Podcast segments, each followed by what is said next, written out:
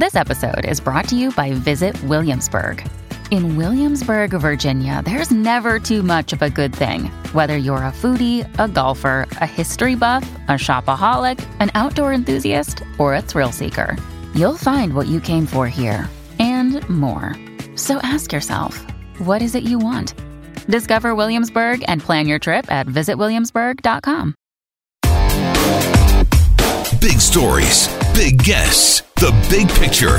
Afternoons with Rob Breckenridge. Weekdays 1230 to 3, 770 CHQR.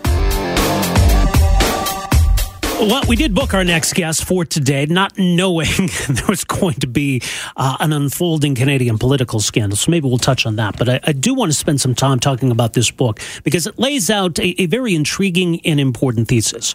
We have been told for a very long time get ready for an overpopulated planet. That we're going to get to the point where maybe we'll have more people uh, than we're prepared to deal with living on this planet. We crossed the 7 billion threshold a, few years ago. And to a lot of the people who've been warning us about overpopulation, that was kind of a, an aha moment. See, we told you so kind of moment. But should we be bracing ourselves for the opposite? Well, that's the case laid out in this uh, new book. It's called Empty Planet The Shock of Global Population Decline. Joining us to talk more about it is John Ibbitson, writer at large for the Globe and Mail, co author of Empty Planet. John, thanks so much for joining us here. Welcome to the program. My pleasure, Rob. A busy day for both of us, but I'm glad we could take some time to talk about this. Well, indeed. Uh, let's let's touch briefly here on, on what's unfolding today in Ottawa. Jody Wilson Raybould's sure. resignation from from uh, cabinet. How significant is this in your view? How bad is this about to get for the prime minister?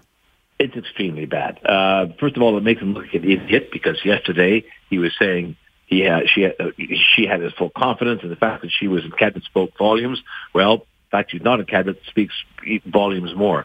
Um, so that's just really, you know, bad uh, management on the part of the of the PM and his advisors. But it, it's worse than that.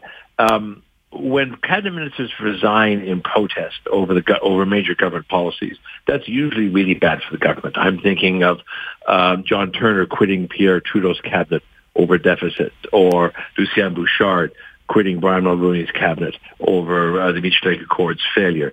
Um, this is a cabinet minister who says, um, the way I have been treated, um, we believe, uh, the way I have been treated as justice minister uh, was so offensive that um, uh, that I ultimately have got to resign from cabinet. Uh, and the way I've been treated since, uh, such that I have to resign from cabinet. That speaks to again the competence of the of the prime minister and his advisors. It speaks to the issue of, uh, as the Globe first reported, of possible interference in a corruption uh, case involving SNC Lavalin, um, and it all comes. Um, mere months before an election campaign. I don't think it could get much worse uh, for the government than this. All right, let's talk about the book, John. Um, okay. It's it's a very interesting thesis you lay out because uh, look, I mean, any book you, you need to make your case, but what you're doing with this is is challenging a lot of that so-called conventional wisdom that's been there for a long time. That that we were worried about population, well, overpopulation. So what what convinced you that maybe we're going in a much different direction? Well, you're absolutely right. Conventional wisdom takes the form of the United Nations Population Division, which projects these numbers and has been doing a good job of it since not long after the Second World War. But there's a growing group of demographers, uh, mostly based in Europe, who believe that the UN assumptions are wrong. Um, that we that, that the developing world especially is urbanizing at such an incredible pace um, uh, that um, fertility rates are are crashing in places where we never expected them to crash. Um, I'm thinking about China, which is half a baby below the replacement rate uh, that would allow them to keep their population stable. I'm thinking about India, which has just reached replacement rate. Uh, so it is not going to be the baby factory that uh, that other projections would have it be. Um, I'm thinking of Latin America and the Caribbean, which are at replacement rate as well overall. So most of the places in the world where you look when you expect to see large numbers of babies being born that will bring us up to 11 billion by the end of the century, as the United Nations predicts, those places aren't producing those babies anymore. Uh, so Darrell Bricker, my co-author, and I um, decided that A, we agreed with the dissident demographers who say we're not going to get to much more than 9 billion by mid-century and then start to decline, and that we should actually go out and, and research it uh, and write a book about it because this is the kind of stuff that you read about in specialty journals, but most people just aren't aware of. Is is one worse than the other? I mean, I, I, suppose that, that both have their, their potential perils. I mean, we, we've heard the warnings about overpopulation. What could that lead to? But does that necessarily mean that a population decline is a good thing? Yeah, we don't, as we said in the book, it's not a good thing or a bad thing. It's just, but it is a big thing. Um, in terms of the environment, it would be great uh, if we don't get to 11 billion people. Uh, in the fight to contain global warming, having a couple of billion fewer people on the earth will be a huge advantage. Not only because there are just fewer people consuming resources, but because a lot of um, urbanization uh, brings about uh, the, the, loss of a lot of marginal farmland. Um, farm, farmland that goes back to bush, the way my ancestors uh, farm went back to bush. Uh, that that serves to be um, acts both as, as a as a carbon sink, um, and also increases biodiversity. So it's all great on the environment side, nothing but great. Um, it's bad on the economic side because you have every year fewer young people than you had the year before. That means you have fewer people available to pay taxes for old people who need uh, pensions and health care, and you have fewer consumers. Consumers drive an economy, and it means that every year there are fewer people available to, to buy that first house, to buy the car, to buy the baby stroller. Um, so there's there's no question that um, a declining population is an economic challenge. Geopolitically, it really mixes things up because, in fact, it makes China much weaker down the road than a lot of us think it's going to be, and potentially makes the United States much stronger down the road than a lot of people think it will be.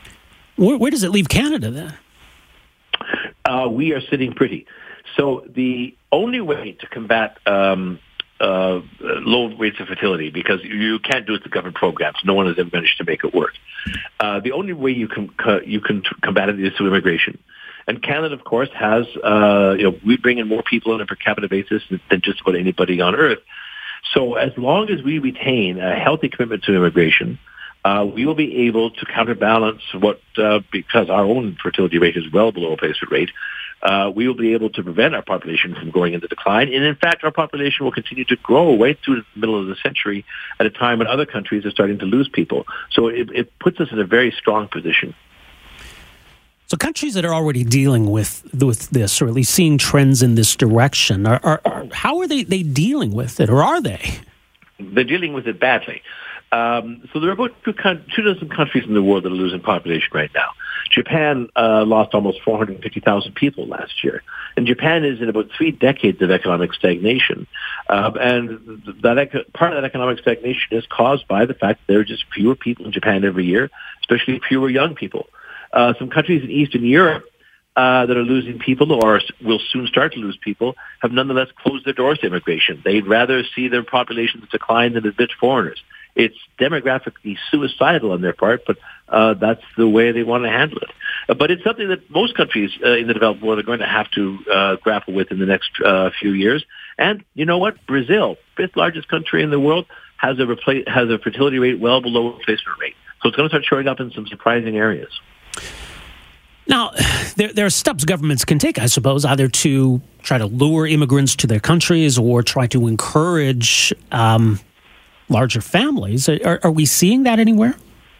There's not much you can do to encourage larger families. Look, it's a great idea to have uh, you know a, a long-term parental leave, especially if the father has to take half of it, um, and you know uh, uh, support for daycare centers, uh, early childhood education, even direct payments to families. These are all good things. Um, they're good in and of themselves. But societies tend to fall into what's called a low fertility trap. And it's just exactly what you're, you're, you see looking around you. Once you get into an environment where people have one or two kids and that's the norm, or maybe not, maybe they just get a dog, then that's the norm.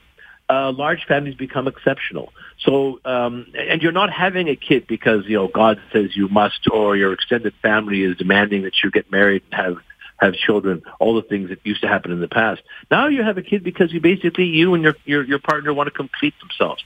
They, they want to. They, it, it's a it's a part of their life's journey. Uh, they're looking for fulfillment, and usually one or two is enough to get them quite fulfilled. Thank you very much.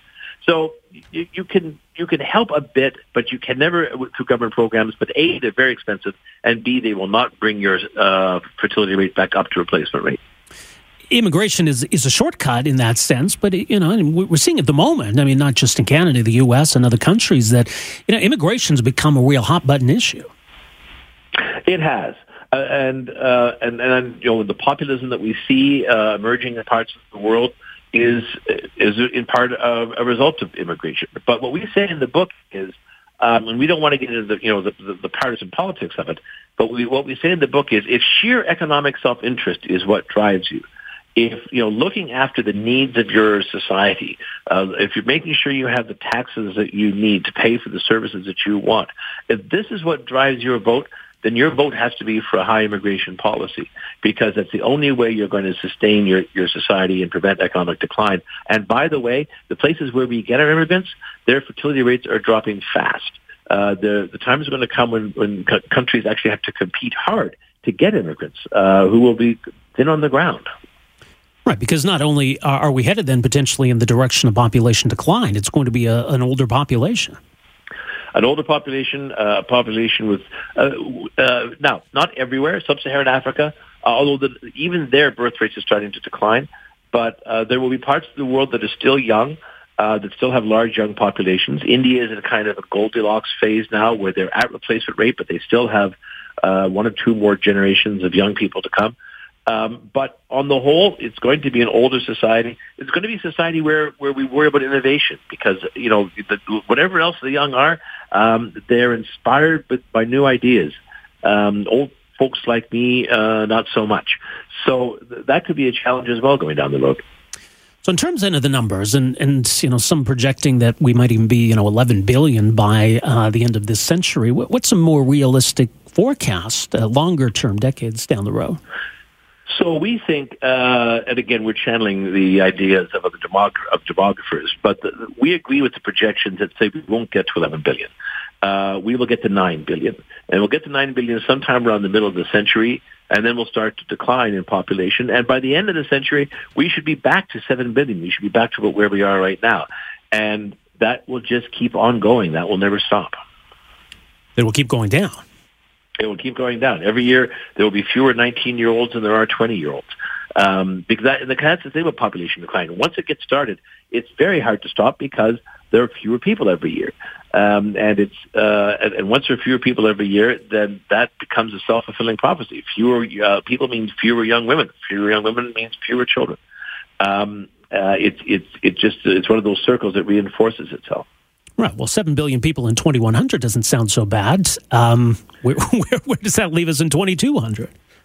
Uh, we don't go farther than that. I mean, look, you know, there are projections that could have the world's population down to two or three billion uh, within a century or so. But you know what? Things things don't go on uh, in one direction without any uh, changes at all. Maybe we'll decide that we want to start having large families again. Uh, that's not something that's going to happen, you know, for two or three generations.